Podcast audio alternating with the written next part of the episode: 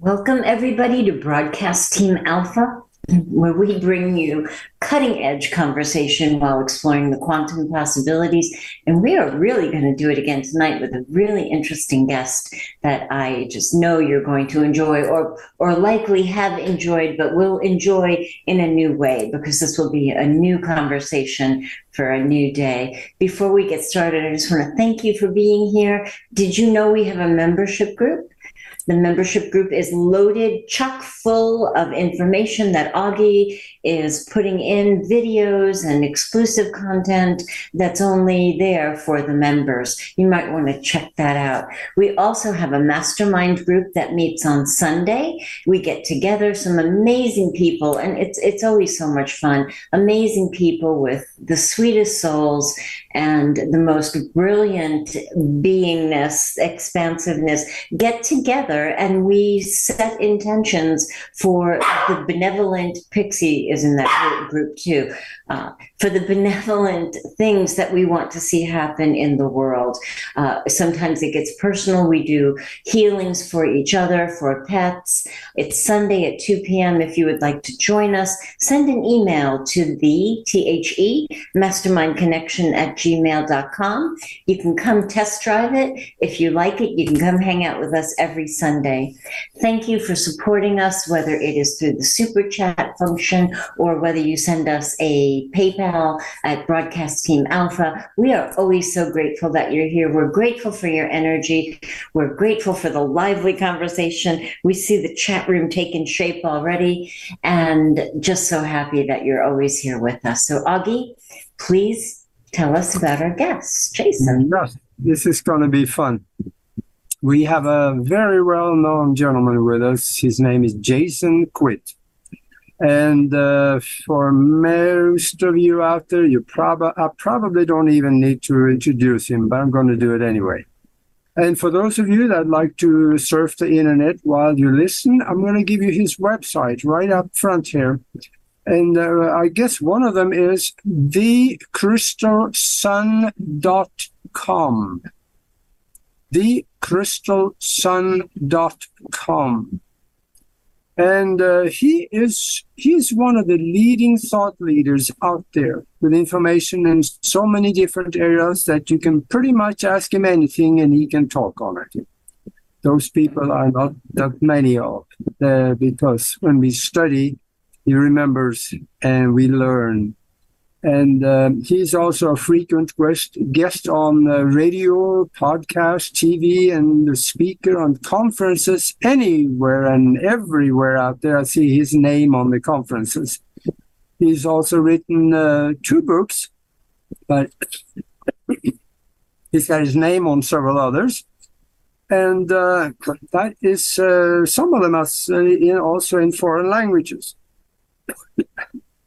And for the next hour, he's here with us for us to listen and learn. Welcome to the show, Jason. Welcome. Thank you for having me. Welcome, Thank you. welcome. I'm so excited to have you here. And forgive me, I turned my camera off because it's saying that my connection is unstable. So I'm hoping to save bandwidth.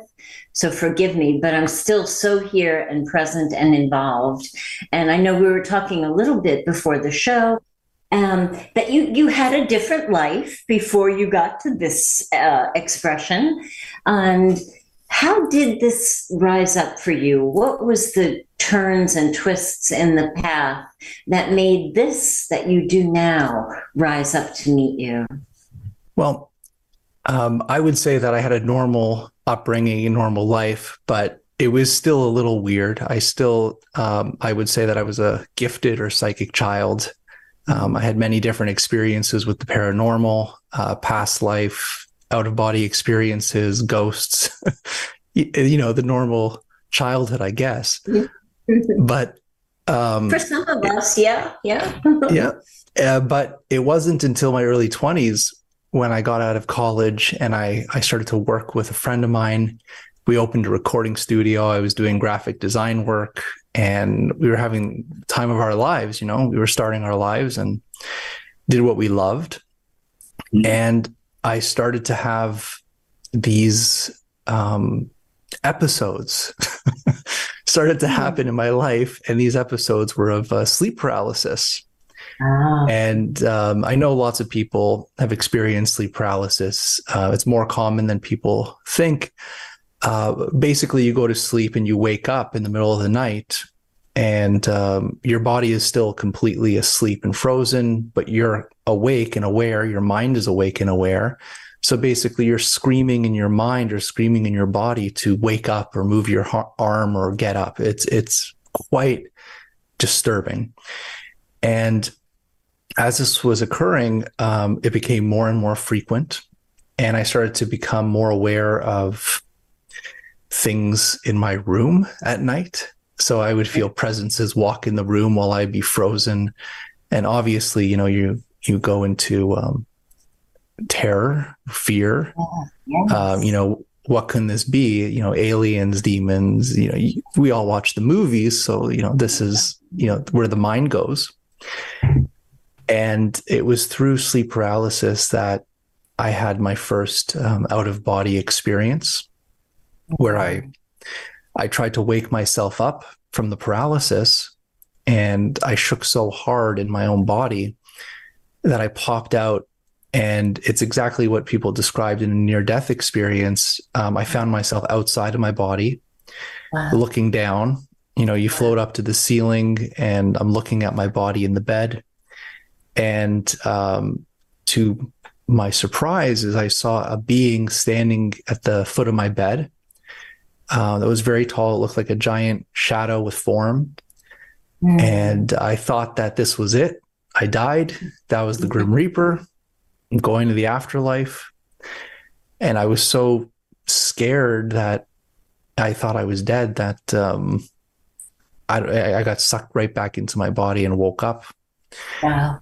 And that was my gateway experience. That was my opening up to the spirit world again in my early 20s. And that was the portal in which I used to start to learn how to leave my body. And um, this was back in um, 2002. So over 20 years ago. And ever since then, my entire path has changed. Um, stopped working back then. I I I quit the studio. Um, I needed to learn what was going on with me. Um, suddenly, I had motivation to heal. Um, in the out of body experiences, I was drawn to um, different modalities of consciousness and healing. So um, I went back to school. I went to an energy medicine school, tried to learn what was happening. I did that for two years or two, three years. Um, and then after I graduated, I went and um, connected with um, an Algonquin shaman who was teaching classes up here in Canada. And I started to train under him. And um, I, oh, my whole life just changed in seeking any information I could on what one what was happening to me and two you know what is consciousness what is life you know what is the Yes. mysteries um, surrounding everything so did you get that answer? Did, did you get that answer about what No. life is? No. uh, of course not of course not it it's constantly evolving and this is what i love about the consciousness community or or the awakening process is is i can i can go all night with you and and talk about all these crazy experiences and stories of beings and out of body time travel dimensions you know you know the crazy crazy fun stories. But it's like you know if if i have a flat tire on the road who's going to fix it right? I still have to pay taxes you know? They don't give you a Uh-huh. special reward and say here you go. Um, the interesting part of all of this is what i found about the path is that uh, originally you're so open and you're exploring these new worlds and ideas and concepts and the more that you explore them the more you put an importance on the physical world and how precious life is, how precious your body is, and how to care for the world you live in, how to care for the physicality. and um, it gives you a completely new perspective of life itself. So at first, it can be like escapism. Yes. You know, we want to travel the ethers, and then it evolves to, you know, what is the physical world? Why are we here? What is this mission? And why is it so important? Yes, yes, I love that, and it's it's always so interesting to me how you, we go out, you know, really expansively, and then kind of come back in and you know suddenly realize like you said how important it is to take care of the body and um, to develop you know the mastery in the body and the health to facilitate right when, when we journey through that expansion or continue on the journey would probably be a better way to say that you know? Yep. And this was this was literally the main messages I first started to receive back in the early 2000s. It was before you do anything in this world, before you take any step out of the body, you have to heal yourself. You have to, you know, learn about your energy because uh, what you find in the astral world or what you find um, in the awakening process is that you're stepping into a world that's filled with what you carry. You know, you're stepping into your mental energy fields, your emotional energy fields, the attachments, the entities that that connect to you because of what we carry, our wounds, our past. Um, so that this is why it could also be quite frightening for somebody to, you know, take a step into that other world because what hits you first you know it, it could be seen as negative but it's really yeah. the things that you carry first. Yes. Yes uh, like yeah, doing the, sh- the shadow work. Yes. Yeah you mentioned the astral world and uh, that's kind of close to my heart too because you mentioned also in uh, in some of your writing that when you get out there in the beginning, it's maybe uh, hard to communicate with the entities that you find there because they may not speak English. English is not the universal language, but what have you found? What have you found that makes it easier to communicate with someone that doesn't have a physical body and a voice box? And that's that's the interesting thing is because when you leave your body, you don't have a body. It's not a physical body. So how can you communicate if you don't have a mouth, if you're not breathing? And yeah. it's through thought forms. It's through feelings. So um, we talk about um, telepathy. Um, and this is it's very interesting because when the beings were communicating with me, it was in my own voice.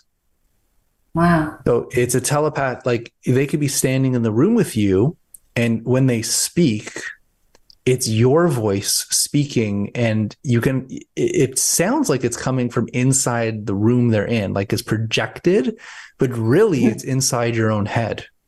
Yes. Wow. It's, it's your own voice in your own head. And that's how they communicate. And that's how I communicate back to them is using this. And at first, and it was kind of humorous, but it was also frustrating. At first, um, there were some type of beings that did come that started to speak to me, and it wasn't in English.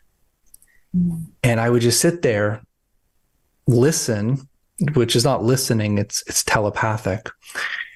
And then I'm gonna, I just after I was very polite and I said, "I'm sorry, but I don't understand anything you just said to me. Uh, do you speak English? And they just kind of give you a look and they go away. It, it, and the fe- this feeling that I would get was uh, they thought I knew what they were saying. It's like they they were very comfortable communicating, but uh, maybe um, Jason's normal consciousness bled through into that world. Yeah. Whereas if it was just my astral or spiritual self they were communicating with, the spiritual self would understand, but not Jason. Right. So Well, I, Yeah. So. I don't understand. I I I don't understand, but I would say that maybe on some level, the communication was understood, but just not to me. Mhm. Mhm. Yeah.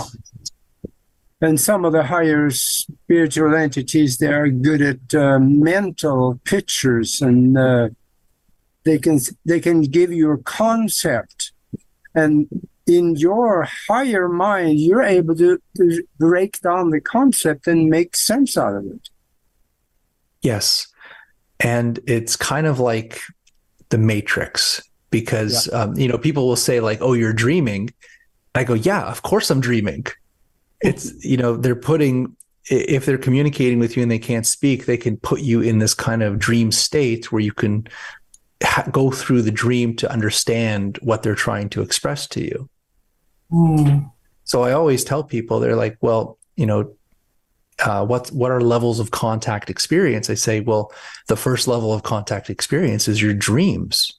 They can Yes. communicate through the dream world and uh, take you on a journey or transfer information through dreams. Yes. And then as that communication has a- advanced for you, what what different shapes has it taken? Have you have you actually had a face to face or In the astral, you could have a face to face with a being. Mhm, mhm. I've never had a face to face with a being in the physical world. All right, so it's I've never had like an alien contact or some okay. being just you know manifest in the room while I'm awake. Yeah. That has never happened yet. Yet. That's a good word. Yet Yeah. uh, it probably It could Yeah. happen. could- well, yes, I, I've heard of, of many stories where it does happen, Yeah. but um, to me it has not. But these these journeys are, I would say, they venture on the spiritual side of things. So many people look at it as as like an alien type of contact. Um, I don't see it in that way. I see it as uh, this kind of multi-dimensional space in which we inhabit along with other types of life forms. And sometimes these life forms don't have a physical body. So the way that they can communicate with us is through this medium of the astral world or this other dimension where we can have this contact experience. And it could be very spiritual. Let's say, like, you know, um, friends and family that have passed you know sometimes they can come and visit you in that state but then again you have spiritual beings that are not very forthcoming and they'll choose the form of your loved ones pretend they're your loved ones and come to visit you Yeah. Yeah. How do you discern? Do you have do you have like a little litmus test that you do to sort out who's real and who it's isn't? i would say that it's it's kind of like um it's kind of like i don't even know how to describe it it's a it's a knowing it's not Yeah. like a discerning it's um like i don't question them who they are Mhm. um it's like for example i i was meditating once and um left my body and then it was like my mother was standing there but my mother's still alive right Mm. and she starts talking to me and i'm listening and it's she's saying just doesn't make sense to me. It just doesn't feel right. Mhm. and i just said you know okay cut the act. Show me who you are. Like why are you doing this? Yes. you know so sometimes it takes time to kind of gauge it. And then you realize that you know this there's something not entirely feels right about this. Yep. um, so then you can kind of change the um, the whole dynamic. And what I find very interesting is that when you catch them, they can't hold their form. It's like, no, you're not who you say you are. Stop it. And then suddenly it's like the illusion goes away and you see kind of the being behind the mask. And um, you have a lot. This is another thing that I find very interesting is you have a lot more power than they do. So, you know, we think that you know, you know, we're coming into this world, these things can affect us and, and harm us in different ways. But the moment we put our foot down, the moment we assert our, our power in that world, it's like there's no competition. If I say like leave, they leave immediately. Hmm. Um, it's like you're catching something. Interesting. You know? Interesting. There are pranksters out there, and uh, when you tell them, point and tell them to leave, they do. Yeah. Yeah. And uh, they're afraid of you.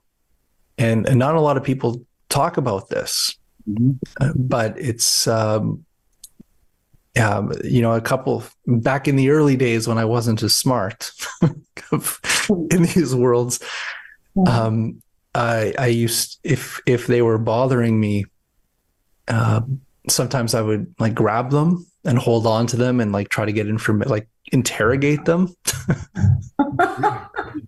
and they they would freak out. It's like if I was, you know, trying to hold on to them, they would try so desperately to get away from me. Hmm. You know, it's like, okay, I caught you. You can't play anymore. Why are you doing this? Yes. And that that took a lot of time. Now I don't, you know, I don't I don't bother uh, to do that anymore. And sometimes I feel like you know, sometimes it's good not to play with these things because you don't really know what Yes. could happen. Yes. And, um, Mhm. You know, Yeah. sometimes I tell stories and this is what I did, and, and the, the shaman or person will look at me and say, Jason, don't do that. don't You don't want- You don't want to find out. Don't you don't want to find that out. Just just don't you, you went too far and you're you're lucky. Just keep it keep it good. Yeah, some things are better left alone. I, I really get that. And I w- I'm so curious, Jason, about your book, The Egyptian Postures of Power. Can we Yes. talk a little bit about that? It looks so intriguing to me. And when we were talking, you you mentioned that this was the book that came forth rather Yes. than what you really initially had in mind. Is that right? I well, both of these books, uh, the Egyptian Postures and Astral Genesis, um, are basically the same kind of trajectory of of consciousness, and it, it started out with my out of body experiences, and in the beginning, um, the messages that came through was you have to heal yourself. And one of the ways that I was guided to heal myself was through a practice called Qigong. Yes. Um, so I started to learn Qigong and breathing and meditation and started to move and generate and cultivate energy um, until I can feel it, until I started to have spiritual experiences through the meditations. And uh, one night, I, again, I was taken out of my body. I was on an out of body experience. Um, I was taken to a temple in Egypt and back then I really wasn't even into Egypt. I you, you know, we all have Egyptian books at home from the Mhm. museum and stuff, but you know, I wasn't really into it. Mhm. And I was taken back to an Egyptian temple and I was in a room with uh, this person who looked just like the Egyptian statues. Mhm. Um, and they were standing in a posture and looking at me. And I just instinctively knew I had to stand in front of them and copy the postures they were doing and look at them. And as I copied their postures, it felt like something opened up over my head and this waterfall of it's it felt like solar energy. It was like heat, a waterfall of heat went through every cell of my body and it was profoundly powerful. That's something I've never felt or experienced before in my life. Uh, Wow. and um, I woke up from this experience in my bed, holding the exact same posture from the experience, and the energy was still going through me Wow. in the physical world. And the moment that I broke the posture, the energy just shut off. And I was like, wow, this is incredible. I've never experienced anything like this before. And um, I start, you know, you open up the Egyptian books that you have as a coffee table book, Mhm. and it's like, wow, like they're standing in these postures. And it just dawned on me that, oh my God, I'm learning Qigong. These Egyptian postures are, are these Egyptian statues are standing in postures. This has to be some type of very ancient energetic system that's being trying to be expressed through the objects and artifacts of Egypt. Mm. And so on these types of out of, out of body experiences, I would learn various postures and I'd come back to this world and, you know, write them and practice them. And I would go to uh, my cousin, who is a Qigong teacher, and and she was also a channeler. And we would go over these postures together, and she would channel more information. We'd work on it, and I moved from my qigong, which was a Chinese style qigong, Mhm. and I slowly moved into just doing the postures that I was being taught, Mm. and those postures changed my life. I, I you know, it just Wow. instantly connected me back to Egypt, to past lives, to I, I started to download information. Um, I was just so impressed. Like I started to feel energy, have all these experiences.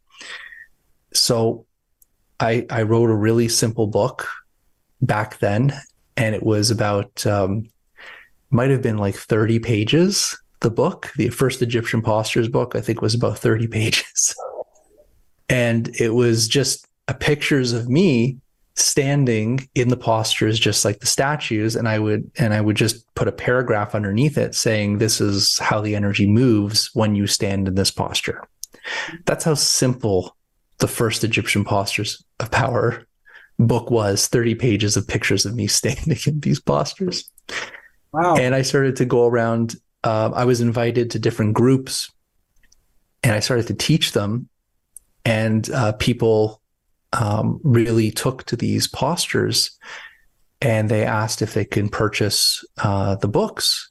So first, I just went and you know printed pictures and you know paper clipped them together, and that was the book.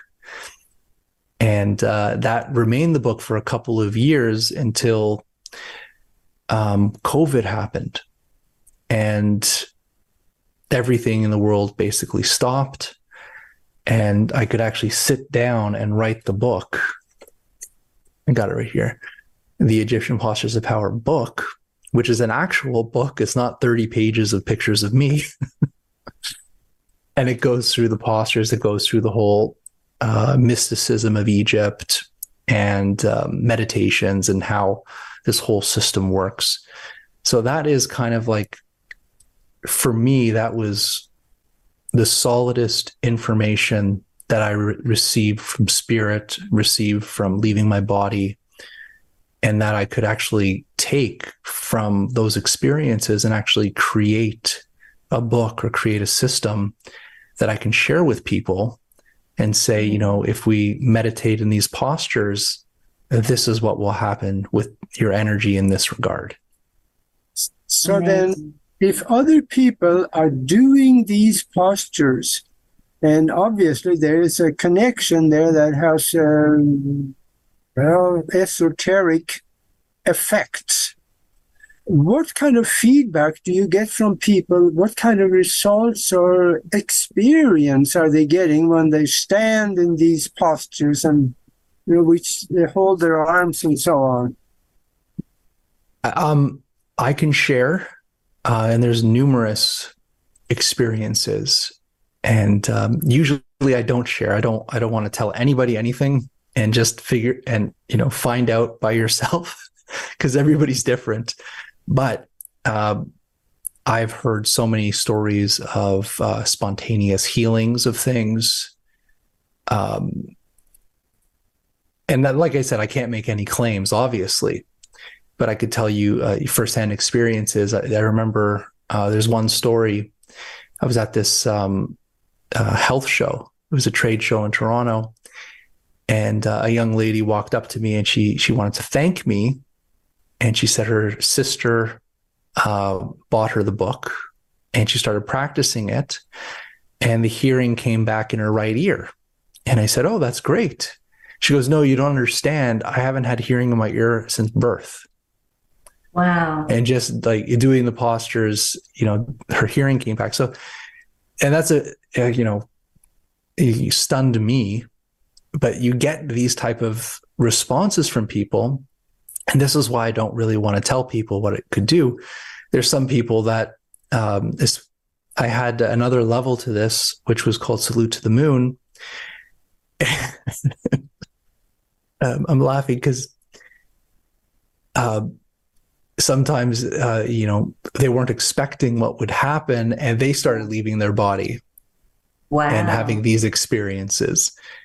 Wow. And they they were at first they were upset with me because they weren't expecting that to happen. They had to stop doing the qigong because they started to leave their body.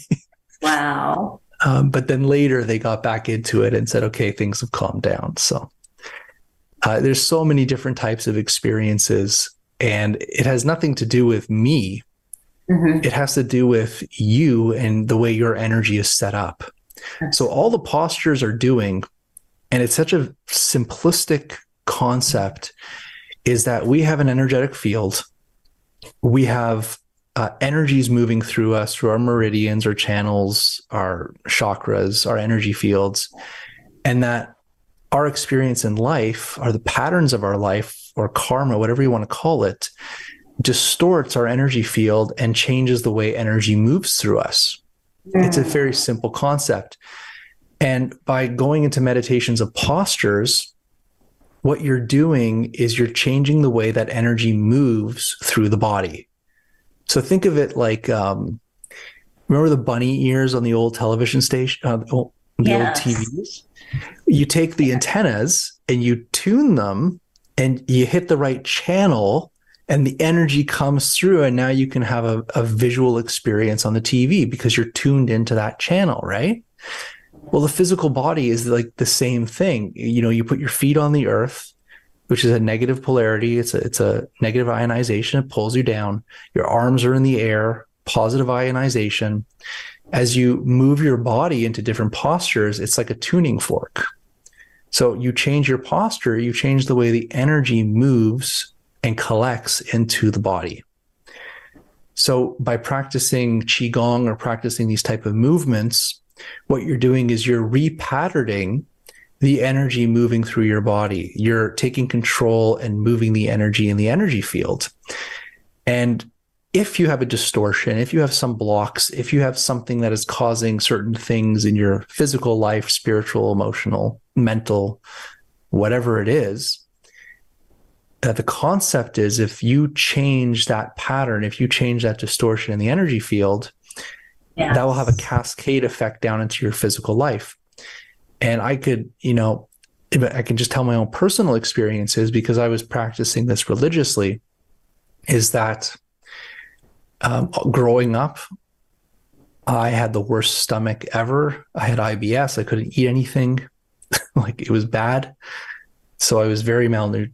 Had uh, just just bad time. Right. I was just Yeah. bad. And and I also had um, learning disabilities. Um, I stuttered constantly. I was very shy to talk. Wow. Um, I had um, um, problems writing. Like um, I I couldn't spell anything. Like I was having the English language or any language was a real challenge to me. So um, that was me. That was Jason growing up and into his early 20s. Uh, had a lot of difficulties um, and challenges.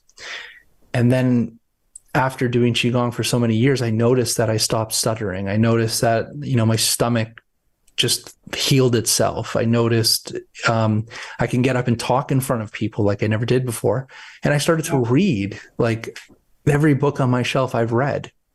wow. Uh, in, in high school, I would just get the movie, you know, because I couldn't really get through the book because of my disabilities. But sure. uh, so the only thing I can think of is either growing up just naturally heals you, or was it me taking this energetic path that Yeah. changed the patterning of my own brain. Yes. I tend to believe it was B. This is amazing.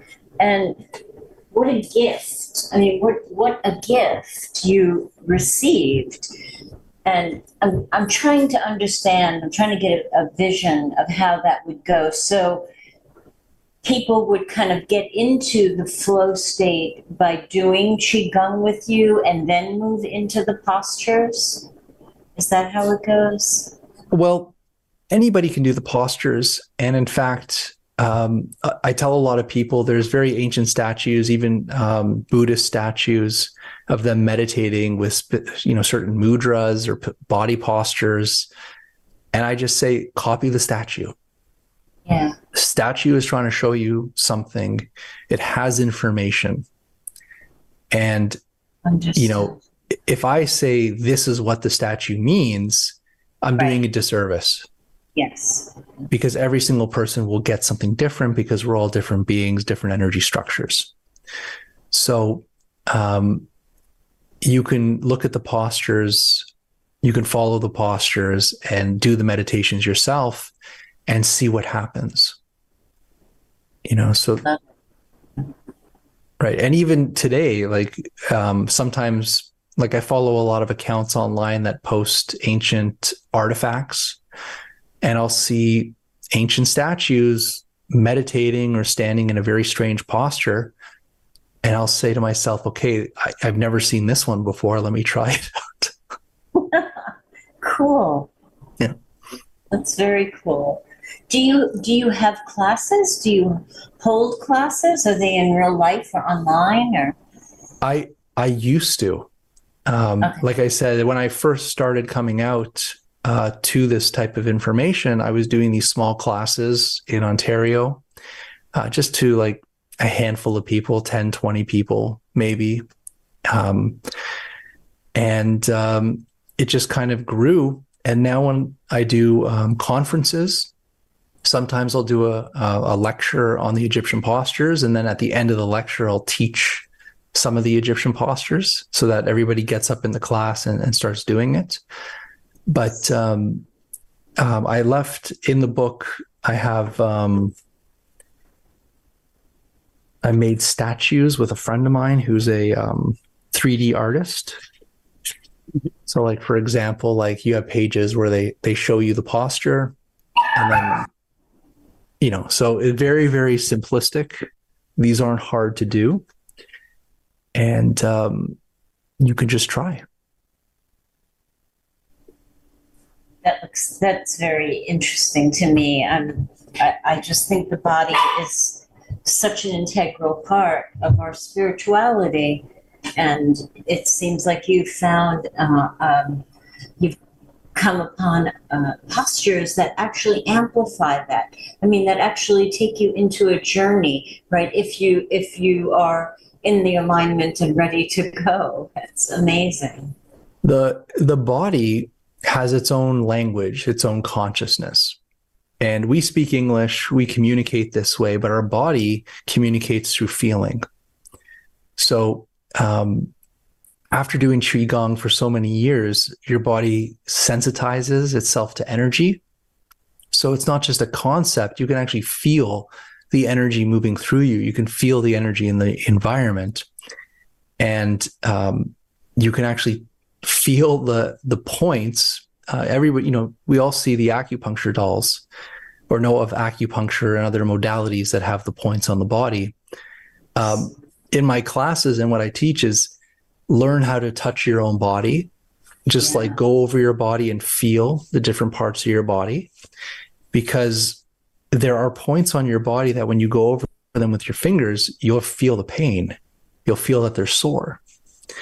And so these are points that need to be uh, worked on, or there may be like a block, or there's some other reason why there's a, a pain. So the body is speaking to us through feelings. So if yeah. someone has pain, it's not, you know, we don't say, okay, um, let's turn off the pain. We say the body is communicating something to you. When you get the right message, that pain is going to go immediately. Yes. Yeah. Yes. Oh, I love that. Yeah, they had a lot of technology and a lot of tools back in Egypt several thousand years ago. And there's one thing that I've been wondering about, and I think you touched on it in uh, some of your writings the Ankh. Yes. What was the Ankh for?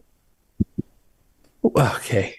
Now, I'm going to give you a couple different answers because I've I've gone through a journey of the Ankh. So you know, in many years I believe this, and many years I believe that. Um, it's they say it's the symbol of life, and you could look at it as as a symbol. It looks like um, a person standing with their arms out, and you know the hoop around the head, and you could say, okay, that's similar of the human body. Um, recently, I've kind of changed my tune, and I believe that the Ankh is a symbol of the sun. And it's the symbol of the earth and the sun and the horizon. And that it's um, it's basically the symbol of the cycles of life on earth that that uh, brings life to all of creation. So the the the ankh itself uh, the design of it if you measure the ankh from the base to the arms it comes out in a um, a 23.5 degree line on each side of the ankh hitting the arms. And this is the tilt of the earth. So um, the sun goes from the equinoxes, which is the exact center of the earth. So the sun goes center on the earth. And then over the year, it, it tilts to 23.5 degrees to the Tropic of Cancer, and then back to the equator, and then 23.5 degrees to the Tropic of, Can- of Capricorn. And this is what gives us the seasons of life on earth. So I find it incredible that the Ankh itself is designed with these dimensions that follow the nature and the path of the sun itself. Mm-hmm. So it, for me, it's solar symbolism. It is the key of all life on earth, which gives you the seasons. Uh, and it activates all life. So the sun, you know, it charges the air with electrons. It gives the earth, um, the it, it helps the magnetism of the earth, and it basically feeds all life in nature. So, in that regard, um, it's a symbol of the sun. And if you kind of go back to other philosophies of it, they believed um, that it goes back to ancient tribal shamanism and that it's actually a vertebrae of the bull. And if you look at a vertebrae of the bull, it looks exactly wow. like the ankh. Wow. And and um, what they believed it was the sacral vertebrae of the bull, and they believed um, that the bull was the symbol of life, gave fertility. Uh, it, you know, um, it allowed for the crops. They used the the bull, the cows to survive.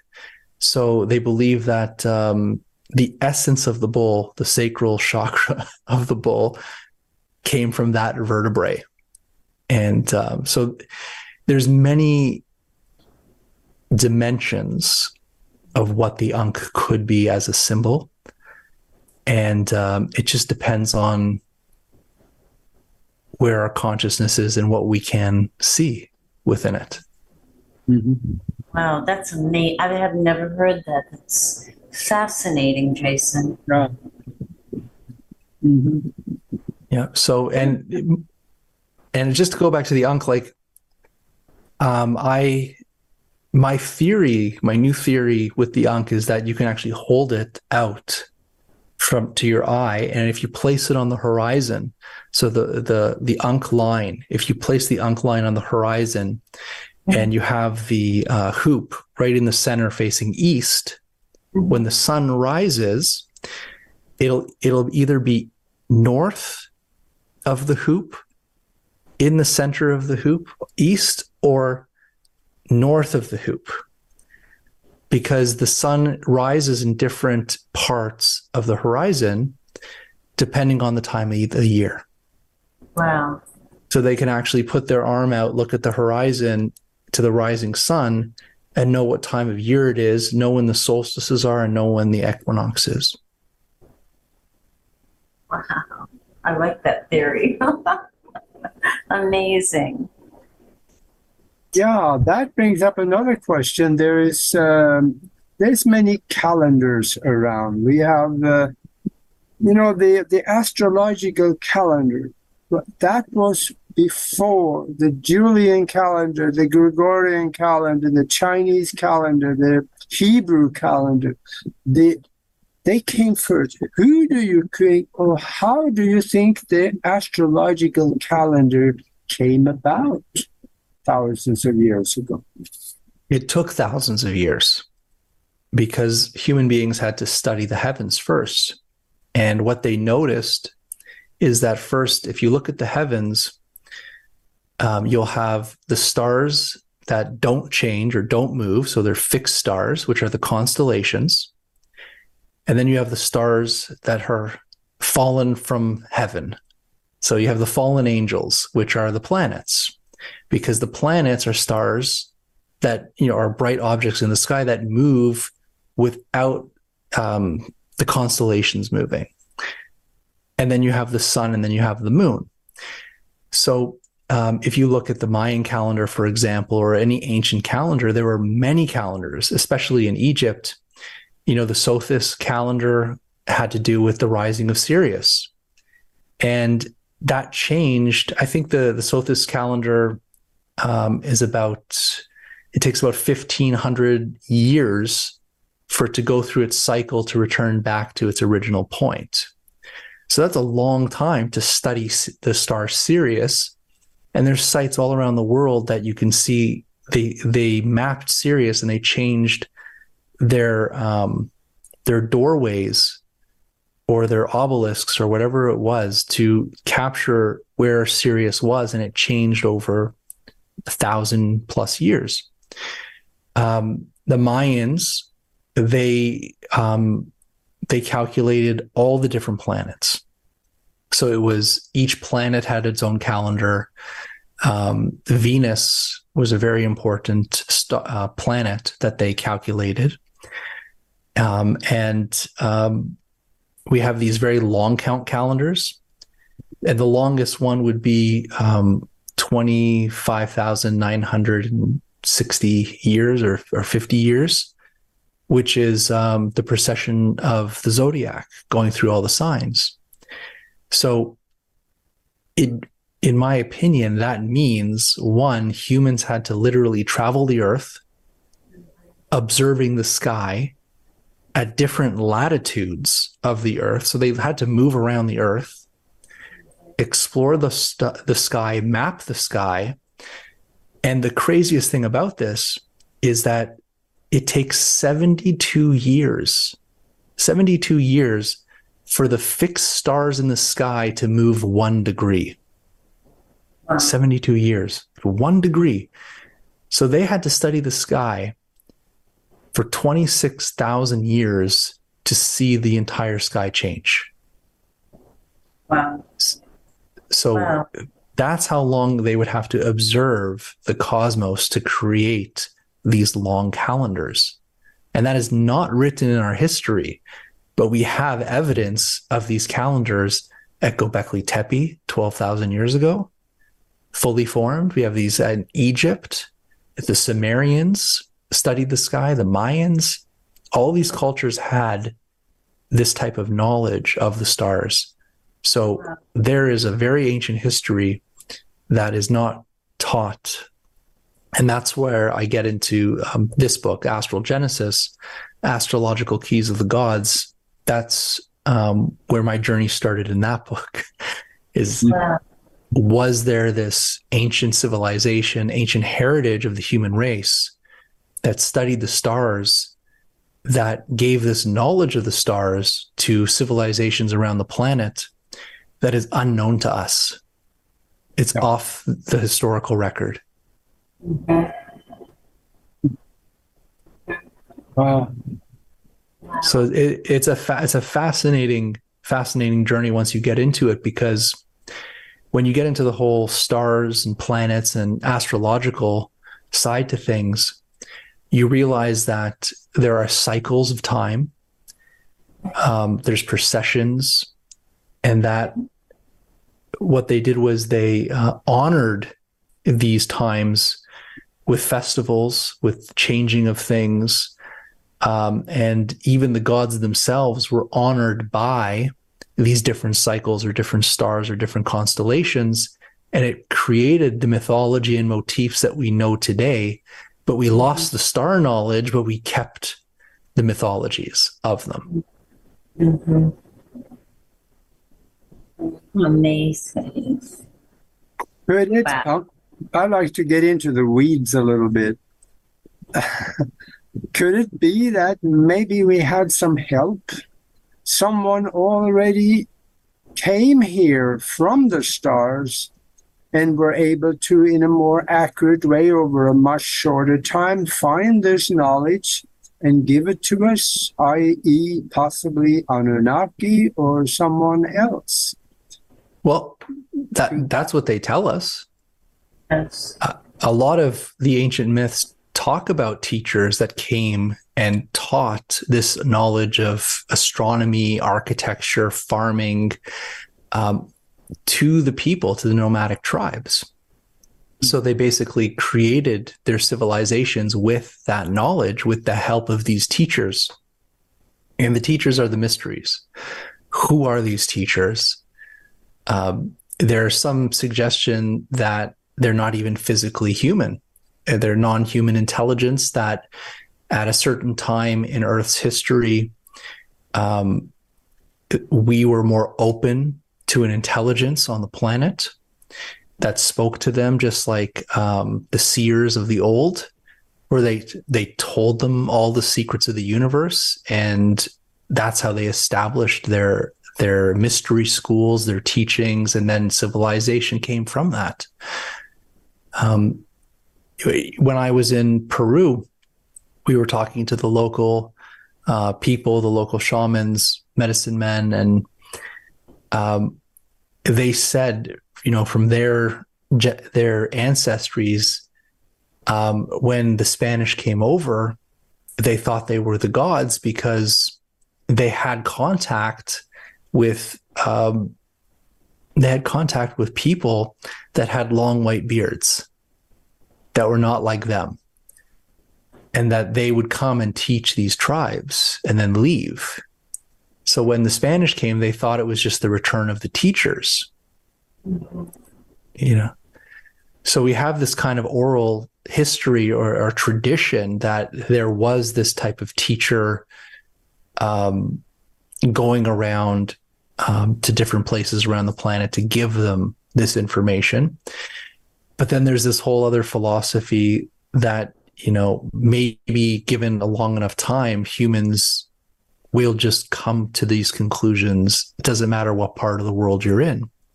Now, if you just observe nature, we will all come to that same understanding. Mhm. I like that. If we just observe nature, yes.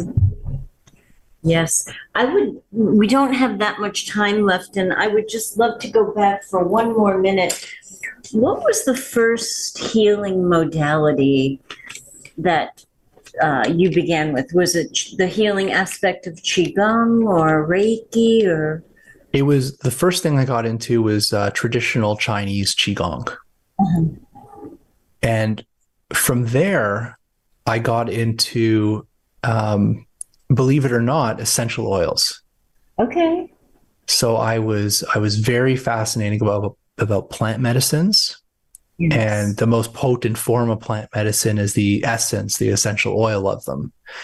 Yeah. So um, I really got into essential oils, and then then from there I got into um, energy modalities like the uh, energy field. I, I even bought a Kirlian camera to to capture the aura field Um, wow. and uh, I and then from there I I got into shamanism, and I went back to the you know, um, going on journeys Yeah. using uh, the the plant helpers, the crystal helpers, you know, learning about the different totems and and the, what to do uh, with sorcery and all this other fun stuff. Yes. yes. Amazing. Mhm.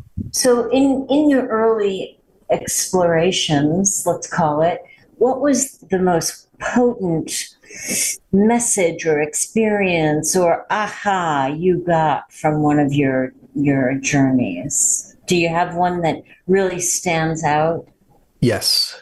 Yes, I've had I've had a um the trans transcendental or how do I say it, a transcendent experience where um, I just, you know, maybe some people will call it a Kundalini experience, but this was be, beyond that for me. It was, um, I just exploded.